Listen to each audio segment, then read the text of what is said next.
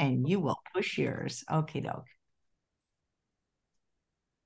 Hey everyone, and welcome to Chef AJ Live. I'm your host, Chef AJ, and this is where I introduce you to amazing people like you who are doing great things in the world that I think you should know about. My next guest, I recently met at the Plantrician Conference. If you have not gone, it's next September. It is one of the best plant based, one of the best conferences period. You meet amazing people and have amazing food for like four or five days. And she's going to be talking about some plant powered healing, some real life success stories. Please welcome her to the show, Dr. Elise Atkins. It's so nice to see you again. Thank you so much, Chef AJ. So nice to see you again, too. And it was great to meet you in person that first time at the Plant Based Nutrition Healthcare Conference. Um, it's a medical conference I love so much. I attend every year since 2019. I just can't miss it. I get so much out of it every time, including your fabulous workshop. So thank you. So oh, that was real. Oh, I love my workshop. Yeah. It was I, me that too. was the, that was the highlight for me because that was so fun. What, what what do you remember as some of the highlights from the conference? Oh my goodness. Okay well, your workshop, of course. Um, I did notice that at the conference this year, they started to bring in, um, in addition to the usual fabulous evidence based nutrition information that they always have, they really started to focus on connection and community. And I thought, gosh, we are really at a time in this country and in this world that we have to start thinking about the power of um, our relationships with one another and how that affects our health. And I thought that that was a really, really nice additional focus this year. Yeah. Did you enjoy the food there? So much. Yes. It's so relaxing to actually be traveling and to not feel like I'm making so many different choices and putting so much thought into it. Rather, I'm just fed in the manner that makes me feel most joyous and most healthy. Yeah, that was so fun. I bet you met a lot of great new people just like I did. So many great new people. Yes. Yeah. Well, nice. And where do you live? I'm in Santa Cruz, California. I, I've been here for the past 20 years and I have no complaints about it. That's funny. You know, it's so funny. I was reading your bio before I put it into the show notes, so everything is below. And you know, one of your specialties, it looks like you're triple board certified in internal medicine, lifestyle medicine, obesity medicine, but your name is Dr. Atkins. That's so funny. I was going to, I was wondering if you and I should communicate about that beforehand. I sort of have this running joke in my head where I think, gosh, should I change my name to Dr. Elise whole food plant-based nutrition would that be better because maybe i shouldn't be dr atkins no i just i just thought it was kind of. You, know, you know i know you're not the doc you know the other totally but sometimes i uh I, I, go by dr elise and then i think well i love my last name of course because it relates me to my husband and my entire extended beautiful family um but but also that association can be challenging uh, that's it. I just thought it was just a funny little uh, yeah. you know? Nice. So when did you? I'm, you know, I'm interested in, uh, also of your lifestyle medicine journey as a physician, but I'm also interested in your personal journey. When I love to know people's plant based story because everybody that is has one, and when, why, and how. Okay, okay. Well, let's see. I think I will start back. I'll just share a little bit, just just one tiny piece of my medical history. Some time ago, maybe it was six or seven years ago now, I was diagnosed with pre-diabetes. So that didn't necessarily upset my clinicians very, very much. I, I had a hemoglobin A1C of 5.7, which is just a little bit into the pre diabetic range. Um, however, I felt sort of concerned about it because I was in my 40s at that time. And I thought, well, with about a 4% risk a year of anybody with prediabetes developing diabetes, certainly by my 50s or 60s, or for sure by my 70s, I would have outright diabetes. That was worrisome to me on top of that, I, I honestly felt a little defensive about it because I wasn't overweight. I exercised every day. I really loved how I ate all organic, free range, included a vegetable on my plate every day. So I was concerned, but I couldn't, through all the research I did at that time, find any way to treat it or anybody really who could even give me ideas on how to address it. I just kept getting like congratulations, you're, you, it seems like you're doing everything right. So let me segue from there into then the event that ultimately started what what would be my both my personal and my professional journey. Um, I, you know what? Uh, this was just one week before Thanksgiving in 2018 on a Thursday night. So I'm going to say it's exactly, exactly five years ago today that I kind of stumbled upon a lecture that was uh, given by some colleagues of mine. And it was all about whole food plant based nutrition. And I have to say that I wasn't sort of either moving in that direction or, or really had any interest in it at all. But I, I just something else I had for the night got canceled. So I went and joined them. when I did, I just sat there for two hours, listened to the three of them go through their presentation and present me with the most astounding, convincing medical evidence that I had ever seen that changing your diet in this way could both optimize weight, health, longevity, chronic disease management, and reversal. I almost couldn't believe what I was hearing, but I decided to believe it. And so I went home that night and uh, sat down on the couch with my husband, made him listen to me for a full two hours. And to his credit, he, he did exactly that. And the two of us, right then and there, decided that we would change our lives and be whole food plant based eaters and see what it did for us. And that is exactly what we did. That sounds great. And so your your yeah. whole family's on board. Yeah. So at the time, my two children had already moved out to college, and and I have to say that that made the transition a little easier on us because it was a matter just for my husband and I to to decide. Since then, um, one of my children has gone really completely whole food plant based, and the other has become vegetarian and is much more attentive to how she uses food to nourish her. So I, I do love that the change um, ended up uh, uh, affecting the whole family. But once we made that change, um, both my husband and I saw amazing changes in our own health. Um, some other issues I had were I had irritable bowel syndrome that sometimes put me in such painful spasms that I would be doubled over and had to even delay seeing patients who were in my office. And that was a really uncomfortable position to be. Um, I also had asthma and chronic bronchitis that had me coughing for maybe six, eight, 12 weeks after every time I had an upper respiratory infection, which was often. So once we made the transition, all of these things resolved or nearly resolved. Um, I no longer have prediabetes. My irritable bowel syndrome is like 5% of the symptoms it used to be. And I hardly ever get an upper respiratory infection, and I practically never get a, um, a lasting cough anymore, which is fantastic. Once that started happening, then I thought, oh my God, I have to share share this this um, kind of power or magic with my patients. That's when I started digging in really deep um, started going to the plantrician conferences, got my lifestyle medicine board certification, learned from T. Colin Campbell in the plant based nutrition course. Um, and I started practicing this on my patients, and I saw them experience the same kind of benefits that I experienced, and that included uh, reversing things like blood pressure, cholesterol, diabetes, arthritis. Um, and it wasn't long before I had my colleague physicians uh, referring their patients to me so I could help them as well. And that was just such a joy to see that as the years passed, I came to realize that I just had to devote every bit of my professional life to helping people in this way.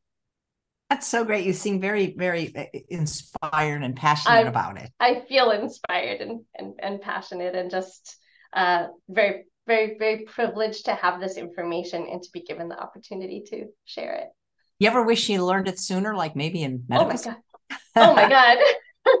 you mean instead of learning uh, the exact opposite of it, and that there is no way to reverse chronic disease, and you can never take the diagnosis of diabetes off a patient's chart? Yes, I do wish that. Um, but part of my joy now is actually to connect with younger people who have the opportunity not just to make changes perhaps decades in their life earlier than I did, but also to share it in their uh, professions, especially if they're going to be medical professionals of any type. I feel like that's very, very valuable and meaningful.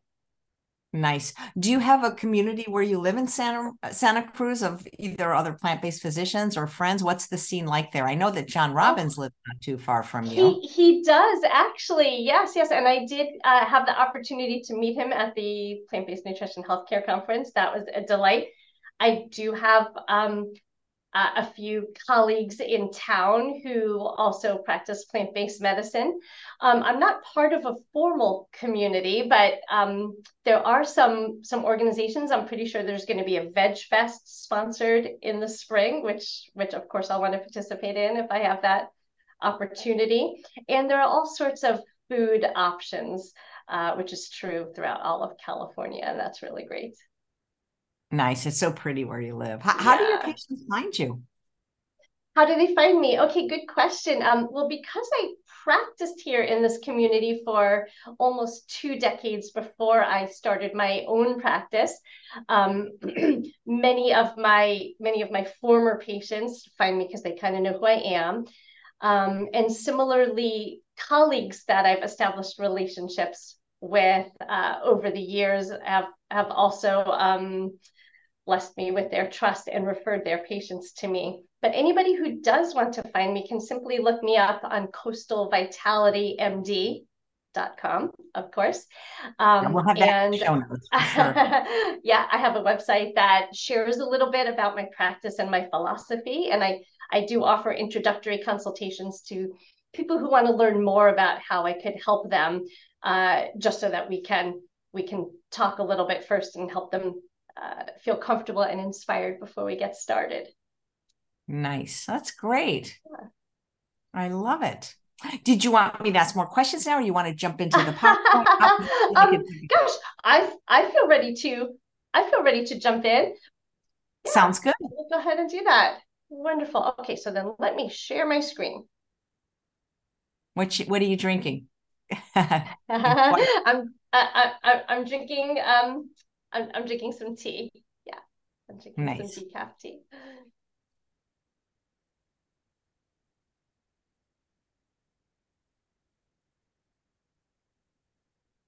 Okay, great. So Chef AJ, you can see the screen okay? I can see it perfectly. Plant powered. Very good. Plant powered health, real life success stories. Yes. Okay. I really wanted to share these stories because um, while um, straightforward, you know, knowledge and science is so incredibly important, sometimes it's the stories themselves that really wake us up and um, sort of inspire us to make our own changes. So there we go. Okay, I divided my stories into three segments disease reversal, um, weight loss, and health and longevity. But I have to say that there's no clear divider between those. And no matter what it is that you're aiming for in your own life and health, you're likely to benefit in all the other ways as well. So, first off, let's go ahead and meet Betsy. Betsy is a very wonderful 68 year old woman she has a lifelong history of high cholesterol. For her, she has readings dating all the way back to college, which is a little bit unusual, um, but we have a lot of data for her. So we're quite sure that she never had normal cholesterol. She also has a strong family of heart disease, which is very worrisome to her. And you know, where those two things combined bring her is they make her feel skeptical that she could ever lower her cholesterol and reduce her risk of heart disease. She sort of has like a, a fatalism that she brought to our initial conversation. Like, I, it is what it is. I've always had high cholesterol and my family has heart disease, and that is that. Um, and I'd like to paint a picture that might show why we, uh, why for somebody like Betsy, we have more reason than we even do for for for somebody with less um, stacked against them to make uh, diet changes that will help. She did agree to eat a whole food plant based diet for 25 days, even though, and she she actually said this to me in writing afterwards. She didn't believe me at all that it would help.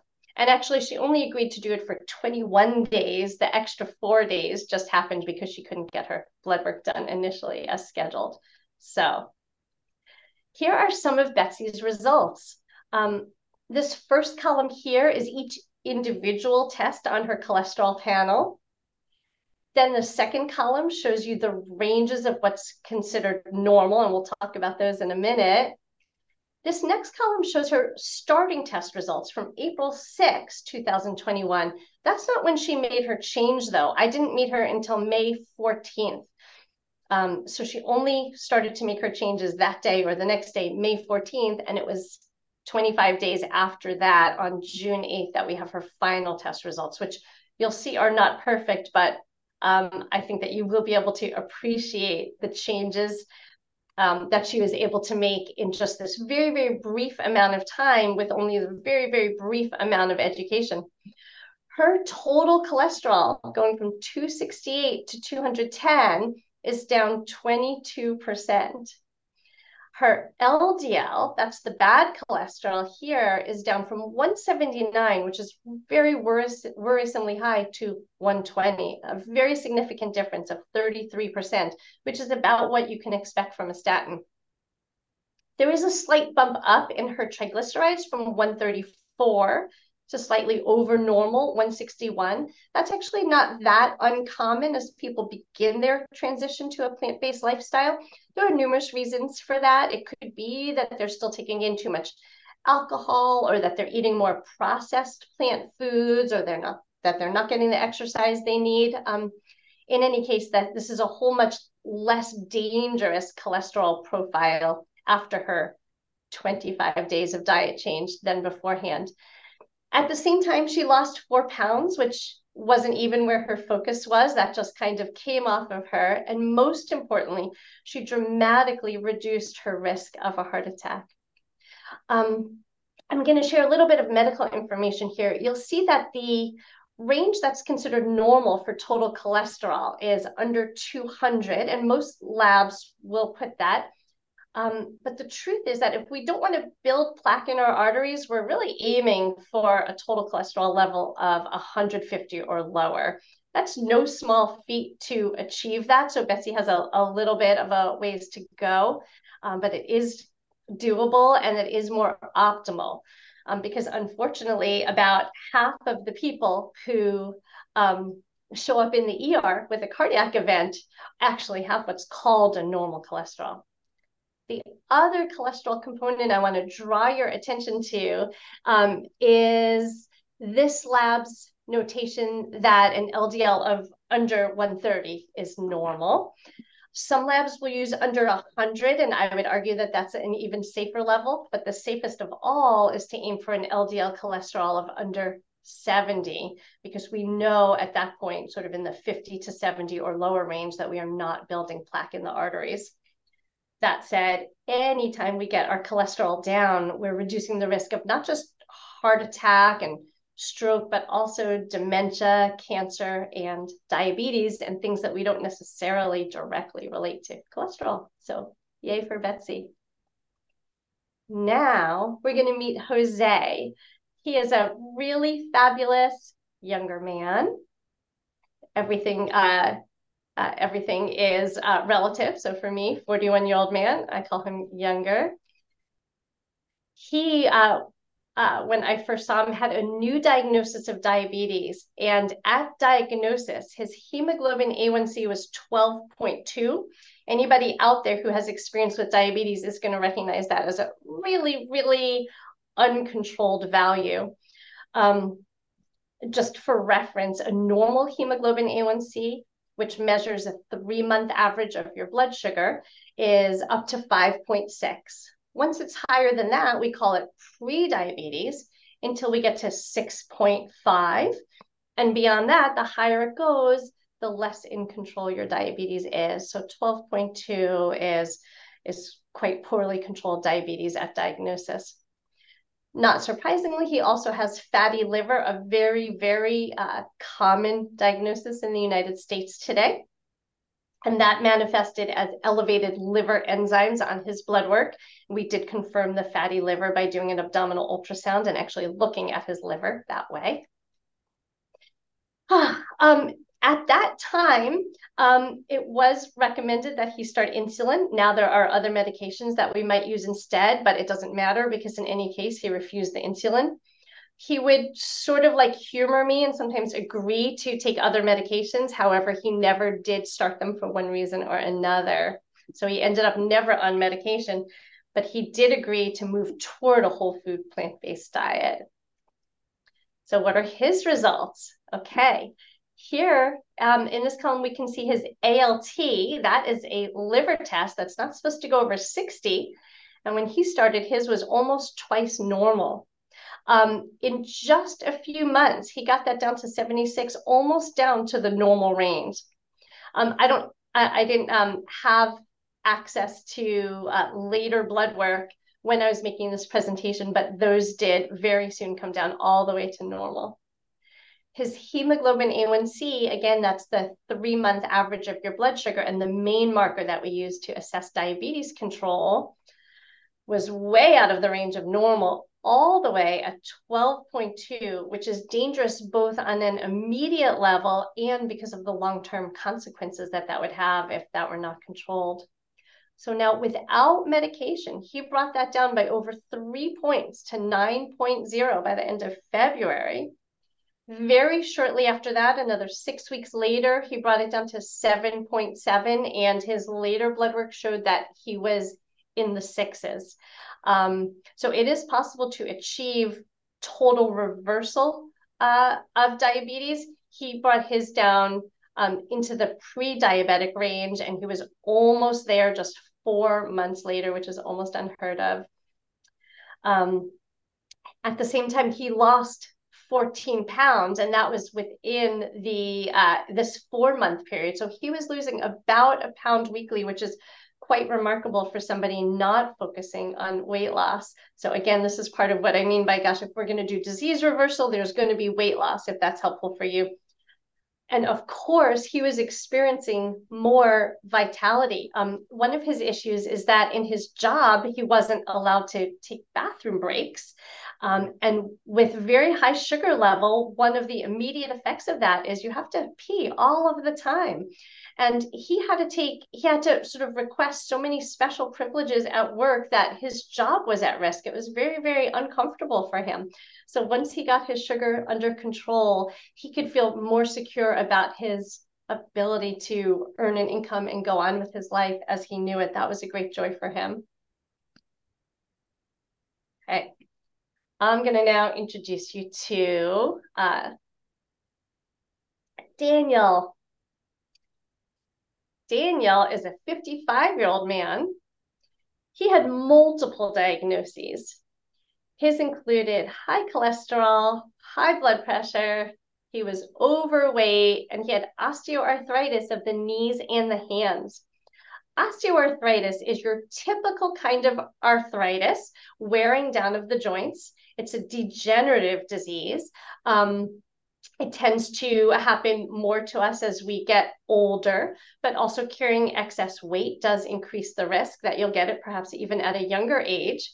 And interestingly, um, we we definitely can clearly see the connection why having excess weight would would um, worsen osteoarthritis of say the hips and the knees and the ankles because those are weight bearing joints. But um, amazingly, with or without weight changes, when people change their nutrition habits and eat more anti inflammatory foods, foods that promote blood flow uh, to, to the joints, um, then uh, we find that osteoarthritis of the hands is reduced as well. And, and uh, that's really an amazing finding. So Daniel said, fine, I will try a whole food plant-based diet for six weeks. And I'm going to show you some of the results that we saw in that time. And believe me, Daniel is still on the plant-based diet. Oh, also, he did start walking after his meals. Um, very important, important for joint health and uh, sugar control and blood pressure, all of it. So here are Daniel's results. From July 14th of 2020 to August 27th of 2020, um, just six weeks time, his total cholesterol went down from 218 to 140. That's 36%, just like in some of the other examples. We are right there in line with the statins. But of course, the side effects of changing your diet and adding other lifestyle habits are all positive. You don't need more doctor's visits, you don't need more tests, you don't have increased liver inflammation or muscle pain or fatigue or, or anything. All the side effects just add to the positivity of what you've done. Remarkably, his triglycerides, another component of cholesterol, not as important as LDL, um, but still, we'd like to keep it in line. His started at 704 Six weeks later, he was down to 94. This is an 87% drop. This was very significant for him because when you have triglycerides that are this high, we're talking not just about potential long term consequences, but in the very short run, this can promote pancreatitis, which is inflammation of the pancreas. That's extremely painful and often requires hospitalization to treat. Um, plus, it can cause almost like sludging, thickening of the blood, and increase the risk of blood clots, which are quite dangerous. His HDL, that's his good cholesterol, went up from 31 to a much safer level of 45. And his LDL, that's his bad cholesterol, that couldn't even be calculated the first time because the triglycerides got in the way. But we know that it was 90 because it was measured directly by the lab. Um, went down to 76. So even though 90 meets the criteria of being normal, whether we use 130 as our LDL goal or 100 as our LDL goal, um, remember that the lower the LDL cholesterol, the better. So this drop from 90 to 76, which is a 16% drop, is really significant to his health. What else is important with Daniel is that his blood pressure normalized. It became 120 over 70.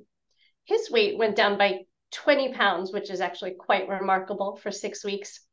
And this is the part he couldn't believe, and the part that we didn't even really think about before he got started on this. But knee pain that he had had for over a decade totally resolved, as did his hand pain from his arthritis. So, just another great, inspiring story for what these kind of lifestyle changes can do. Okay, now I'm going to transition and I'm going to share a weight loss story with you, although nothing fits in its silo. And you'll see that this patient we're going to talk about um, also had uh, remarkable health improvements as well. Her name is Jennifer. She's a, a favorite favorite. I don't know if I'm allowed to say that. Other people are my favorites too. I have a lot of favorites. She's a woman in her early 60s. She's diagnosed with obesity, prediabetes, high blood pressure, high cholesterol, and obstructive sleep apnea. She was very, very concerned because her family history is that her dad had outright diabetes and her mom had outright heart disease and actually needed open heart surgery, often called a cabbage or a bypass. And with her obesity, prediabetes, blood pressure, cholesterol, and sleep apnea, it sure did seem like she was headed down that same path. She adopted a whole food, plant based diet. Um, and I also have her on weight loss medication. Here are some of her results.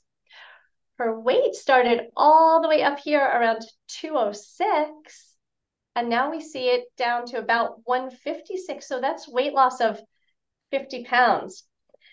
Um, now, something that we that we see with um, when people lose weight is that they tend to lose weight and keep it off for a little bit of time and then gain weight right back. However, in my experience with people who really have changed to a whole food plant based diet, that weight loss um, is much more persistent and, and doesn't return. So I really have a, a, a lot of hope for people who are able to make that change. Her percent body fat went down from 34 to 29, uh, which is almost normal. For a woman, normal percent body fat is between 18 and 28%. So she's just about there. And then her visceral fat uh, went down from a level of 14 to 9, and 9 is actually considered normal.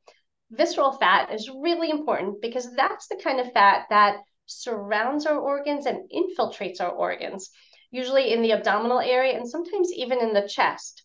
Um, when it surrounds the kidneys, the kind of squeezes on them, and the kidneys are not able to appropriately control our blood volume and our blood pressure like they're supposed to. Um, and when that fat infiltrates the pancreas and the liver, then they don't function as they're supposed to either. And then we have abnormal storage of additional fat and abnormal uh, glucose or sugar control. So visceral fat is very highly co- correlated with all the important cardiometabolic diseases, and we're extra th- thrilled when we get that down. You can see that her hemoglobin A1C, which is creeping up towards diabetes, she had gotten up to six, came straight down to 5.2. So she lost a ton of weight. Her prediabetes was resolved. Her cholesterol was way down and her blood pressure, which would involve episodes of going up to maybe um, somewhere between 180 to 200. I just summarized it as uh, 190 as the top number. That's called systolic. Um, over something like 90 as the bottom number, the diastolic number. This is really not a blood pressure that you want to live with. In order to treat that right away, we put her on multiple medications as was appropriate. But over time, um, I've had to just peel away those medications. So now she is only on the very, very low dose of medication, much less than she was on a year ago. And her very recent blood pressure was 102 over 65. So there might even be further medication reductions down the line. Most importantly, she feels great and she does n- no longer worries that she's headed in the same directions as her parents um, I want to share something else special about Jennifer. Um, and that is that she has a great family life and social life. She travels, she partakes in events with friends, and she's discovered a few things. One is that when you travel, you really do have a lot of options if you just look for them. Um, it can be that you find uh, vegan or whole food plant based meals at regular restaurants. Um, you can pick all of the vegetables and whole grains, beans uh, that you can off the menu of almost any restaurant, or you can look for special restaurants that accommodate so many different eating styles these days. Um, but when it comes to eating locally and sharing meals with friends, sort of two things happened. And one is that she finds that her friends have started to, um, you know, not just sort of like tolerate that she's going to eat eat differently but really welcome her and create meals that she's going to feel comfortable with it with. And at the same time um, they're enhancing their own health when they enjoy a whole food plant-based meal with her.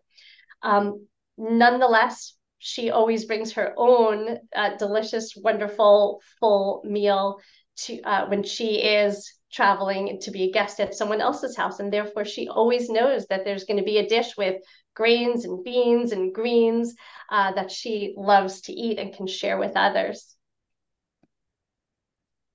Okay, and I'm going to uh, share my final story here about health and longevity. Of course, it overlaps with all the other beneficial areas of health as well. So now we're going to meet Howard. I'll just say this is another favorite patient. Howard is an 83 year old man who I took care of for many, many years in my primary care practice. He's honestly in, in great health. That's the truth. He is actively engaged in taking care of his mind and body, and he has been for decades. He's just always learning, always figuring out what else he can do to feel better and take better care of himself. At my recommendation a few years ago, he made some additional changes one was that he quit smoking cigars. That's kind of a no-brainer because even though cigar smoking, you know, maybe you don't you don't get quite the exposure as you do from smoking a pack or two of cigarettes a day. Still, the right amount to smoke is none. So he went ahead and just just quit. The other thing is that I must have said to him, um, Howard, it would probably be good if you lost about five pounds. I'm a little bit embarrassed about that now because now that I uh, have much more additional training and am both a lifestyle medicine and weight management specialist, I would never just look at somebody and say, go lose five pounds without giving them the support and the resources to do so. But in any case, I'm pretty sure I just said that to him. And Howard, being Howard, went ahead and lost five pounds. So it seemed like he's in quite good shape here. But yeah, also he informed me that he plans to live forever. Um, and I don't like to argue with anyone. So that's what uh, that's what Howard says, and, and I just respect that. so he came to me in my new practice thinking, gosh, we've had this great doctor-patient relationship all this time. Does it really have to end? But his main question was, well, what else exactly do I think that I could do for him? And I have to say that I had that question as well, um, because he really was in great shape. Um, but nonetheless, we decided that we would go ahead and work together. So I'm going to go ahead and give you just a little bit of a baseline of where he was on some of the important lifestyle pillars, nutrition, physical activity, and sleep.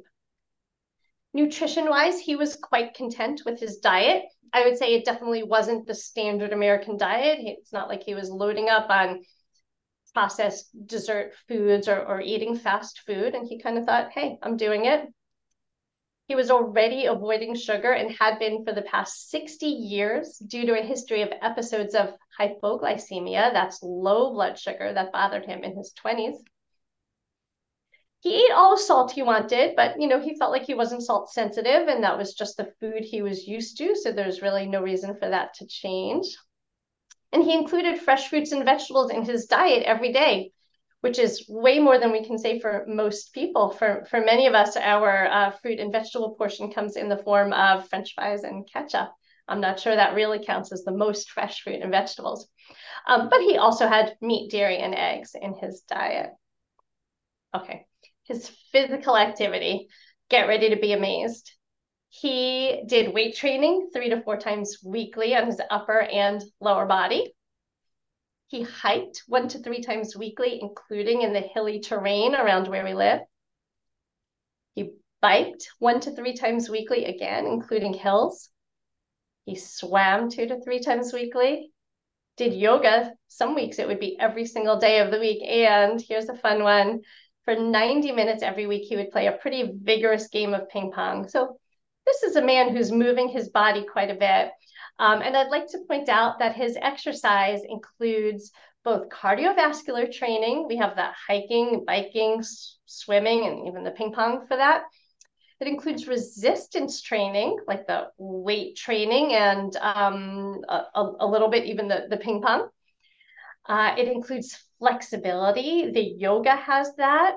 Um, and and even swimming can help because we tend to be a little bit more flexible when we're in water and really good balance training uh, both with the yoga um, and the biking and, and the hiking especially if you're going to hike on kind of uneven terrain that helps train your balance and the ping pong too because um, our body loves learning to accommodate sort of like uh, fast movements that take us off balance. So he's kind of got it all there. But let's take a look at his sleep. He wasn't doing terribly with sleep. It was kind of okay, just maybe not great. He kept a regular routine, which is one of the most important things you can do when optimizing your sleep. But he just wasn't waking up feeling refreshed. Plus, there were some medical issues he wasn't overweight, but he also wasn't totally happy with his weight. Uh, he did have atherosclerosis. That's clogging of the arteries with plaque. He didn't have symptoms, so he wasn't having chest pain and he didn't have a heart attack, but we were able to pick up that atherosclerosis incidentally on other tests. Nobody wants to know that they have that. He has low grade prostate cancer that's being monitored, and he's very, very much hoping that it doesn't progress to the point where he needs treatment with all of its attendant side effects and complications. Um, he also had GERD, esophageal reflux, which manifests as, as heartburn, which can be quite painful and often requires medication. And just low energy, kind of like the Blas, just maybe not doing his best best, despite the good shape that he is in he made a whole bunch of changes. Here are some of them. He quit eating cheese and oil entirely. In fact, he actually quit eating all dairy. I just put cheese up there because that's uh, often the hardest thing that that's uh, that that people need to give up. Often they'll say, "Oh, I don't care. I don't really need the milk, but but don't take away my cheese." The other thing that's so difficult for people is is cream or half and half, like we put in our coffee. But he gave all that up. He cut way way back on his salt. He avoids almost all animal flesh. There's still some sardines, smaller fish in his diet, and he includes a little bit of salmon. He eats way more black beans, lentils, vegetables of all types, fruits, and whole grains. And he especially loves quinoa. Um, just as an example, sometimes he'll make a salad and it might have 20 plant ingredients in it, which is just a testament to the kind of quantity and variety that he's pursuing now. So let's see what results we have. I put a picture here of uh, the InBody machine that I like to use in my practice because some of the results I show you are going to be taken from data from that machine. It looks like a scale, and you do just go ahead and stand on it for about a minute to get a really um, complex and informative, meaningful readout of your body composition. It uses something called bioimpedance analysis, so just very, very gentle electrical signals that you don't feel at all. Um, uh, but what you get then is uh, quantitative analysis of how much fat and muscle and water you have as a whole and in each of your body compartments, your each arm, each leg, and your trunk. And that's where I get the visceral fat measurements from as well. So here are some of the results we see from that machine. So his weight started up around 156, which, which really did not put him in the overweight category. That was fine. And for an older person, we're not necessarily looking them, for them to be skinny, skinny, skinny. Um, he went down to about 148 and then went back up again to about 151, which is um, totally acceptable for him. Um, however, looking at this chart makes me think that, oh no, it just looks like he's going to be someone who lost weight and then is going to regain it, as is incredibly common with weight loss. So let's see what we see next we see that at that very same time that he started to regain a little bit of the weight, his muscle mass really took off um, and went up from about 65 and a half pounds to almost 69 pounds of muscle mass, which is tremendous. Uh, you may have heard of something called sarcopenia. That is muscle wasting. That's very common in older age. And sorry to say that the kind of older age I'm referring to starts in the 40s. But essentially, if we don't do anything, we're all going to be losing muscle year by year and decade by decade. And if we just do kind of like minimal exercise, do what we've always been doing, well, at best hold steady, and we may even still lose muscle. So it really does take attention to being active and working those muscles to build muscle. And so here he was at 83 years old, building substantial muscle. His percent body fat went down to from just over 22 to 17. Normal percent body fat for a man is between 10 and 20%. Um, so he ended up squarely in the normal range. All really, really beautiful changes. But that's not all. There's more than that because those are just numbers, right? He is astounded to be his college weight while building muscle and changing, you know, and giving up all of the uh, animal proteins that he was eating. He reports having no aches or pains whatsoever, which is just remarkable. He is sleeping better and now he's feeling well rested. It's nice to wake up feeling well rested. He feels like he's in the best physical shape he's ever been in. And when he says that, he doesn't say for somebody in their 80s, he just says, I'm in the best physical shape that I've ever been in. He loves the way he eats, right? Nobody wants to have these good results if they hate how they're living their life. But he loves it because of the many benefits he experiences and the many more benefits that he anticipates in the future. And now he's no longer 83, he's 84. He sort of acknowledges that he's getting older, but he insists that he feels younger. And once again, who am I to argue with Howard? So I take him at his word. Thank you so much for joining me. I'm going to go ahead and unshare my screen and see if AJ and I want to chat yeah. a little bit. Okay. Well, thank you. And you know, yeah. the only thing I would say, it, I don't know if this is possible because there's confidentiality, but I would have loved to have seen photos of the people if they would have allowed uh-huh, it. Uh-huh, uh-huh. I will reach out and see about getting permission for that for future presentations. Well, you know what they say: a picture is worth a thousand words. A so picture's I, worth I, a thousand words. Yes, I'm sorry. I, th- I thought I thought they said a graph is worth worth a thousand a words. Graph is worth about that. yeah, yeah. Funny. My bad. you said something in your presentation. I didn't want to interrupt you, but it's interesting because the audience was saying the same thing, which isn't something we hear a lot in the whole food plant based world. But again, uh-huh. you an obesity specialist you talked about the patient that also in addition to making the lifestyle changes took weight loss drugs. So maybe you yes. can talk a little bit about that because I know it's a little bit controversial because some of the plant-based doctors are like, uh-uh. It is. You're right. It is. It's controversial for many, many reasons. Uh, uh, I'm going to say that I feel that one of the reasons why it's controversial has to do with weight stigma. We know for absolutely sure that that being overweight, even though a, an individual person can be overweight, even have uh, technically qualify as obese and still be healthy. We also know that as a general rule, that as we get to higher body mass indexes, that people are at gravely higher risk of diabetes, heart disease, even cancer, even even things like cancer that we don't think of as directly weight related are. Um, and so knowing that, um, and knowing that even though we always advocate whole food plant-based nutrition and exercise and all the incredible attention to the lifestyle pillars we still would never let anybody go with their high blood pressure untreated their high cholesterol untreated their diabetes untreated um, if they weren't able to maybe fully make the change and fully see reversal of this risk factor.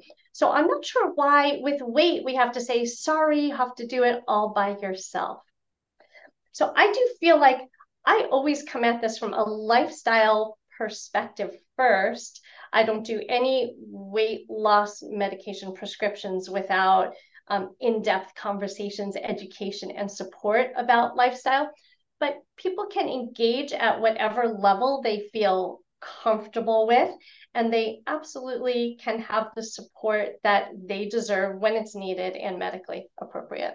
Thank you. And may I ask which ones you normally use and how uh, and and for how long? Because you know there's a whole controversy with Ozempic right now. Oh my goodness, yes. okay, so yes, there's there, there's a lot to that question. Um, and gosh, the whole scope of weight loss uh, medication is a big topic. I guess I'll, I'll, sort of briefly sum up all the medications that we had before the GLP ones and the medications that that we have now the ones that we had beforehand, we had maybe four or five or six, yeah, about about six, and they were sold either individually or in combination, and they worked kind of okay, and they have a, a, lot of side effects. Um, they're often not covered by insurance. That that hasn't changed. Um, since medications called the GLP-1 receptor agonists came out, initially for diabetes, uh, quite some time ago. So we actually have we actually have a lot of experience using them for that. Then they were found to uh, also be so effective for weight loss. Um, so they started being used for weight loss, and then uh, after that, the studies followed that actually justified their use and their FDA approval.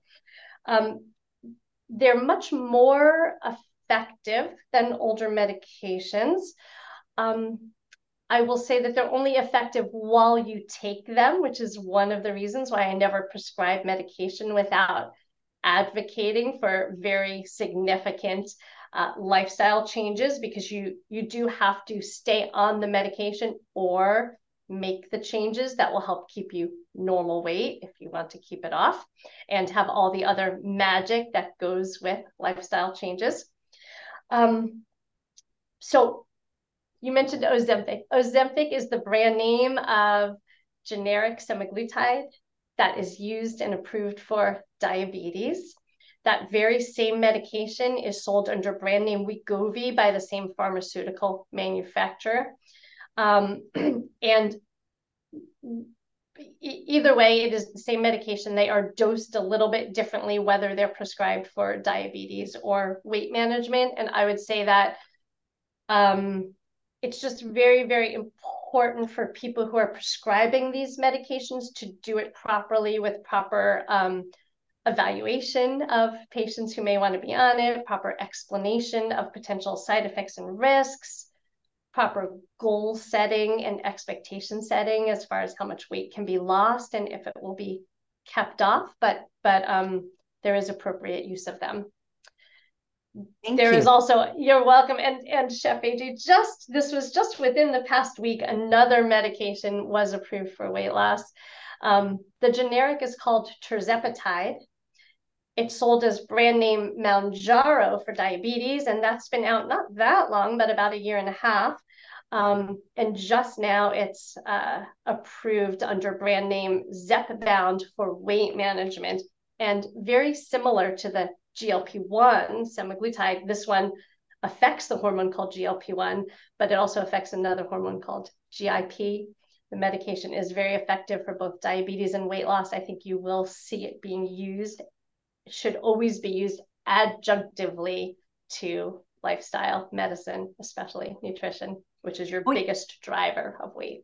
You know, it's interesting what you said about why there's that almost like there's a stigma with some lifestyle medicine doctors yes. About using these drugs. And it's interesting because you're an obesity medicine specialist and a lifestyle medicine doctor.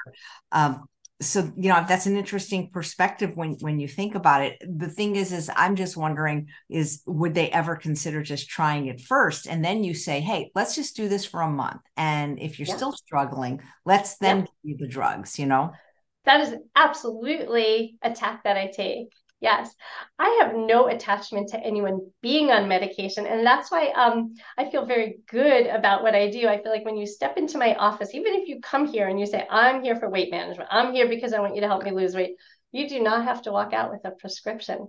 Nice. Um, and in fact, if you express any interest in not doing so, then I'm very, very happy to indulge that interest. And that said, we can keep the door open. Just like if you had breast cancer, I wouldn't tell you, well, sorry, because that's largely, you know, uh, we can prevent maybe 85% of breast cancers with lifestyle. Therefore, I'm not going to, you can't have a lumpectomy because you, you shouldn't have done that to yourself. Same thing with you. If, you have colon polyps, we don't tell people, yeah, well, that's that that's too bad. That's sort of your problem. You shouldn't have developed colon polyps oh polyps. but I'm curious though, if people, if do these drugs work even without lifestyle? Like, because for example, gastric bypass surgery, my yeah. understanding, and I've interviewed people that were, you know, experts in this, that without any changes, it the weight will come back. You know, if they make oh for sure. So will these weight loss drugs? They're not really a panacea if no changes are made. Is that correct? Oh, that's a hundred percent correct. That is very well established. Take the medicine, lose weight, go off the medicine, regain the weight. Usually you regain to a higher point than where you started from before you lost the weight. So that is very, very true. And again, that's part of why I like to spend a good amount of time before writing a prescription rather than I know that there are ways that people can just sort of like do a few clicks online and get a medication mailed to them, but they may not understand the full consequences um, and the proper use of yeah. Uh, and, and, I'm not I'm not judging people that take them. I was oh. on them in my 30s. I was okay. on Fen, and boy, that was a great drug. You know, no, you, you don't have to hardly eat anything. You feel not. Yeah. I'm, I'm joking when I say it was a great yeah, drug, yeah. But, but yeah. So uh, there is a question from a live viewer named Jessie, and she said, and she actually lives near you. You guys should uh, connect. She said, I'm curious, are, are more people coming to see you now that obesity and other standard American diet related diseases are considered to be a comorbidity of COVID? Um, yes, I would say so. And I do think that I may know Jessie. And so let me give Jessie a very personal hi. Um, and thanks for writing in with your question. Um, yes, I think that this is something that was not said enough during the pandemic. Um, you know, we focused on vaccines, which I think were incredibly uh, important, and I absolutely have mine. And we focused on therapeutics, also have saved many lives, and that's great. What we didn't really focus on is how do we help people reduce the comorbidities that mm, um, caused their COVID infections to go from, you know, a, a, really uncomfortable illness to one that could require hospitalization or may, may even result in death or other permanent damage. Um, so I think that I think that that's a very important reason to to address weight at this time. Great. You know, when you changed your diet, was it difficult for you at all? Did you have any challenges? Oh, good question. Okay. I absolutely had challenges. I also had a lot going for me. Um, and one thing that I had going for me um, has a name, and that, that name is Jim. That's my husband. Uh, he's a fabulous cook. And like I said, after one conversation that wasn't even really professionally presented to him, like the one that I had just heard, he uh, agreed to go ahead and, and go all in with me. So we both enjoy cooking. We had just been cooking, you know, the fish and chicken and meat and eggs and, and, cheese and all of that. So it isn't a bit of an easier transition if you're comfortable in the kitchen. We had that going for us. But that said, even though we kind of made our transition overnight, it was a much longer learning process to really get it right. And I, and the longer story about my prediabetes is that it did not go away in the first year. I really had to look at what I was doing because I made major change to replace every animal product with a plant product is quite major. But in fact, I was still having nacho chips for snack time every day. Um, not with cheese, but you know, just like fried in oil corn chips. And it took me a long time to really come to the realization that tortilla chips are not a whole plant food. It's not a legume. but they're so they're so good. You know, like please, you know, please, please, can't they be a whole plant food? Now I really want to eat legumes, whole grains, vegetables, fruits, and I will eat a small amount of nuts and seeds. I I I think that that's not what you do necessarily. Um, but it took it, it took quite a long time to get the processed food out of my diet. Um, and and yes, there are still struggles related to that, but we just keep growing every every year and making it better. Well, tell tell us what you eat in a day, basically. Okay. Um, so let's see. Okay, of course my my my diet does vary from day to day, but let's just pick one random day. I love to start off with a, a cereal like an oatmeal, or I'm really into making amaranth now, um, or or we'll or we'll have muesli, and I'll make a big dry batch of oatmeal that includes not just the rolled oats or steel cut oats, but I'll put chia seeds and flaxseed meal, hemp seeds in there. Um, sometimes I'll even turn it into overnight oatmeal. So I just take a scoop of it, put it in a mason jar, cover it with water, and leave it in the fridge. And then in the morning, it's all ready for me to microwave then I might add something crunchy and fun like nuts or nut butter. Um, and I, I love, love putting berries um, in there. If I don't have berries, I'll use a small amount of dry fruit or some other fruit that I have around. So any combination of, um, uh, of, of whole grains is good for me. But sometimes we sort of go in the sort of vegetable savory direction, and then I might I might put vegetables in my whole grains. Um, even arugula. I'll eat that at, at any meal, and that's another favorite. So that might be breakfast. Lunch is often leftovers from dinner, um, but one example of something I might make fresh for, for lunch is uh, a hummus wrap.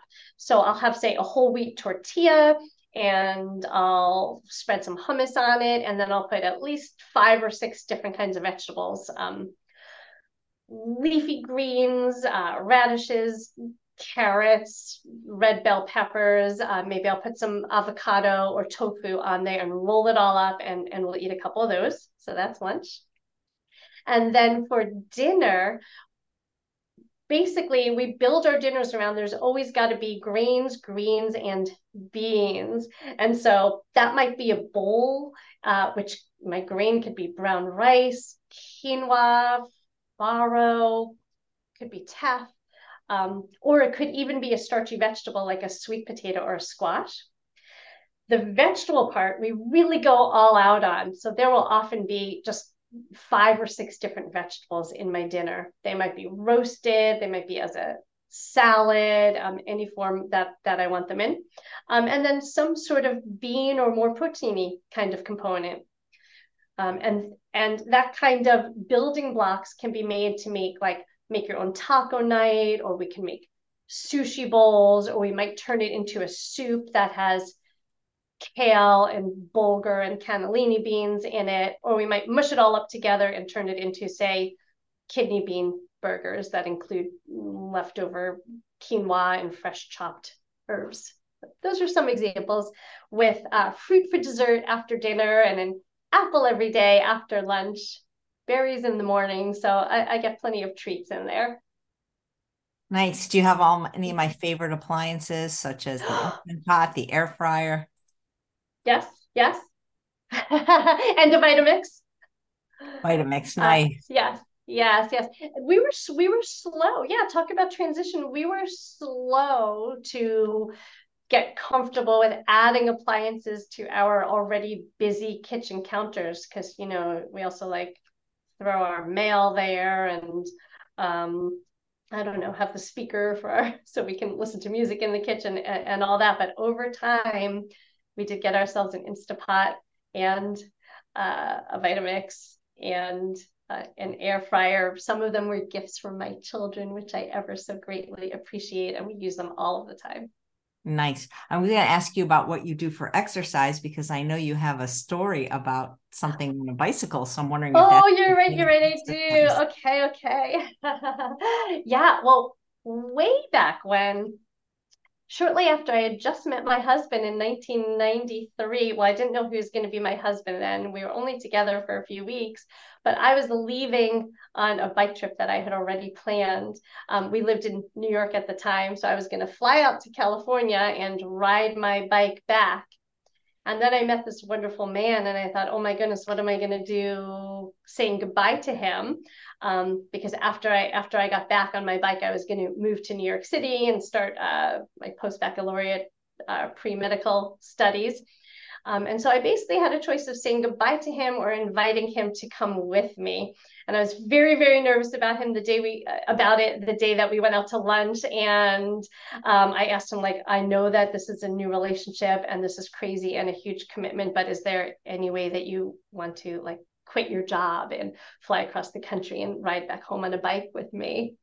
And he said, Oh my God, I didn't want to ask you because I thought you would think that I was crazy and weird, but yes, I really, really want to do that. Um, and that's exactly what he did. So we left on our bike trip less than two months uh, after we had started dating. But then uh, that was such an amazing experience. We definitely knew on that trip that we were going to spend our lives together, and we've not been apart since for the subsequent 30 years. We have lived our lives with lots of outdoor adventures since then. That's yeah. great. If yeah. people want to get in touch with you, I, I have all the links in the show notes. We have a social media presence. You, it sounds like you're you can only treat people in two states right now. Is that correct? Yeah. So I yes, I'm licensed at this time in California and Connecticut. I do do both in-person care in my office, which is in Santa Cruz, California, on the Central Coast. But I will see anybody in either of those two states by telehealth. I do offer for uh, people who are interested in meeting me and who live in those states um, an introductory consultation that they can go ahead and schedule for themselves at my website. All they need to do is go to coastalvitalitymd.com and uh, they can sign up for a consultation anytime my schedule's open. They can also check out more success stories. I have a whole list of, uh, of them that I've taken from my years of practice so they can learn more about them there. Nice. Well, thank you so much. Thank you so much, Chef AJ. It was a great, great pleasure for me. So I hope to see you. opportunity. And what's I hope so too. I hope to see you at the next Plant Nutrition Conference 2024. Oh. It's in September. I think it's September 12th or something like that. I think so. And they're uh, they're moving it from Desert Springs, I think, to uh, to somewhere else. But wherever it is, I'll be yeah, there. It's so. going to be in near Disneyland, so people can take their families. Okay. I believe it's Santa Ana. Okay, fun. I will see you there. Thank you so much, Dr. Atkins. Take care. Bye bye. You too. And thanks all of you for watching another episode of Chef AJ Live. Please come back at 9 a.m. Pacific time tomorrow for The Doctor is In Q&A with Dr. Ron Weiss. Take care, everyone.